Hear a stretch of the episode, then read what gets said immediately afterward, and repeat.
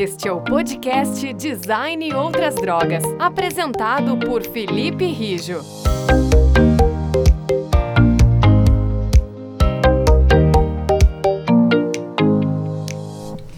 Olá pessoal, eu sou o Felipe e esse é o podcast Design e Outras Drogas. No episódio de hoje, nós vamos falar sobre a história e a evolução da fonte helvética.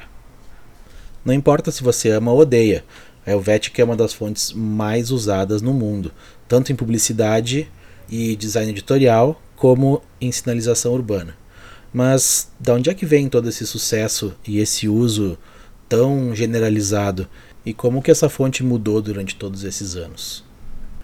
Nesse episódio a gente vai falar desde a invenção dela em 1957, passando por todos os marcos e reestilizações que fizeram ela se tornar a fonte de preferência de várias marcas internacionais.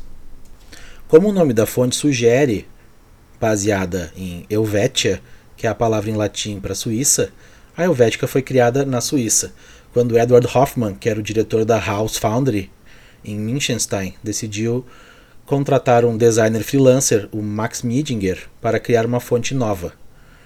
O objetivo dele era combater o sucesso da Accidents Grotesque, a fonte que tinha sido lançada pelo competidor deles, a H. Bertoldi AG. Então, em 1957, o Max Miedinger inventou um novo jogo de caracteres que ele nomeou Neue Grotesque.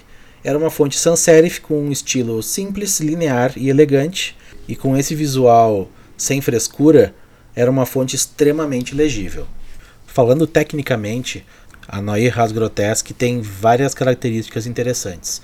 O espaço negativo ao redor das letras e as linhas que compõem a fonte são perfeitamente equilibradas, e as hastes são sempre horizontais ou verticais e nunca diagonais, o que cria um efeito visual que é simultaneamente negrito e neutro.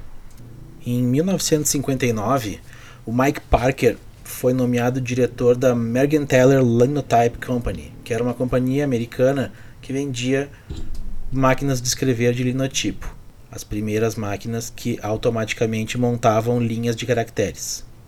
A missão dele era expandir a biblioteca de fontes que essa companhia tinha, e entre 1959 e 1981 ele adicionou quase mil fontes, em muitos casos adaptando algumas já existentes às necessidades técnicas das máquinas de linotipo.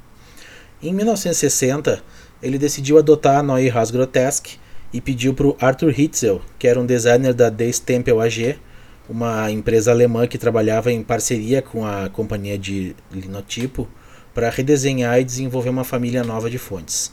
Essa fonte nova foi renomeada Helvética.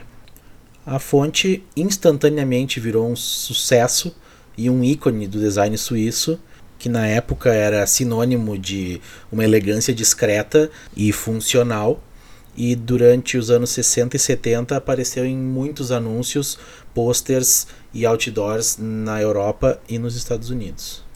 No final dos anos 60, a Helvética foi escolhida pelos designers Massimo Vignelli e Bob Norda para criar a nova sinalização do metrô de Nova York e o Manual de Padrões Gráficos, que é um dos manuais de identidade visuais mais famosos da história do design gráfico.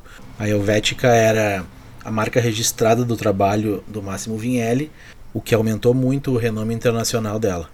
Em 1983 foi lançada a Helvetica Neue, uma versão atualizada da fonte criada pelo departamento de design gráfico da Linotype, que tinha mais espaço entre os números e uma pontuação mais pesada para melhorar a legibilidade. No ano seguinte, o Steve Jobs decidiu incluir a Helvetica nas fontes disponíveis no primeiro Macintosh, o que essencialmente abriu caminho para a versão digital da fonte. Mas então, por que a Helvética faz tanto sucesso? O apelo dela, sem dúvida, vem da sua versatilidade, da sua aparência moderna, da sua elegância discreta suíça, né? O que torna ela apropriada para tudo, desde um pôster até um manual de instruções até um catálogo de arte. Por outro lado, o fato dela existir por todo mundo da publicidade e design editorial já trouxe muita crítica para ela. E ela também se tornou sinônimo de padronização. Uma das pessoas que menos gosta dela é o Bruno Maggi, um designer suíço que é dono da Dalton Mag, uma empresa de fontes de Londres que já criou fontes para companhias como a Nokia e a HP. Ele deu uma entrevista para um site e nessa entrevista ele reclamava do fato da fonte existir por todos os lados. Ele disse que usar Helvética é a escolha preguiçosa e também é a escolha segura. Mas é, o problema disso é que cria uma homogeneidade nas marcas e trabalhos de identidade visual. Certamente é verdade que a fonte continua aparecendo em campanhas de marketing de uma quantidade tremenda de companhias, incluindo a Lufthansa, a Nestlé, a Panasonic, a Microsoft, a BMW e a Jeep, para nomear algumas. E na versão digital ela também é usada nas interfaces do Facebook e do Instagram. Em 2007, no 50 aniversário da sua invenção, a fonte apareceu num documentário chamado Helvética, dirigido por Gary Hustwit. Nesse mesmo ano, ela também recebeu uma exibição 50 anos de Helvética no Museu de Arte Moderna de Nova York. Num artigo que foi publicado em 2012 na Edweek, o Steve Hicks, que na época era diretor criativo da McGarren Bowen, que é uma agência de publicidade americana, predisse que haveria uma expansão maior ainda do uso da Helvética e que o uso dela nas redes sociais mais comuns da época, que era o Facebook, levaria que ela fosse usada ainda mais em todos os lugares, o que criaria uma euvetopia, uma era onde a fonte iria reinar suprema no mundo da publicidade. Por sorte, essa profecia não se tornou realidade e os profissionais de design do mundo inteiro continuaram usando outras fontes para os seus projetos. Mas, no entanto, a Helvética com certeza vai continuar por aí por um bom tempo. Em 2019, a Monotype encomendou uma restilização da fonte e foi a atualização mais radical desde que ela foi atualizada lá em 83 para a Helvetica Neue. A Helvetica Now, essa versão nova, é disponível em três versões. Tem a versão micro para telas pequenas, text para texto normal e display para formatos maiores. Cada um desses tamanhos vem em 48 pesos, desde o thin até um extra black. E os formatos dos caracteres são melhor espaçados e mais legíveis até em dispositivos pequenos. O lançamento dessa nova versão nos faz pensar que a Helvética ainda tem um longo futuro à frente, com muitas páginas da sua história ainda para ser escritas. Assim, chegamos ao fim do nosso primeiro episódio de Design e Outras Drogas.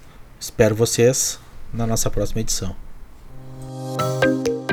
Obrigado por escutar este episódio. O podcast Design e Outras Drogas é produzido pela Agência Tweed. Saiba mais em agenciatweed.com.br.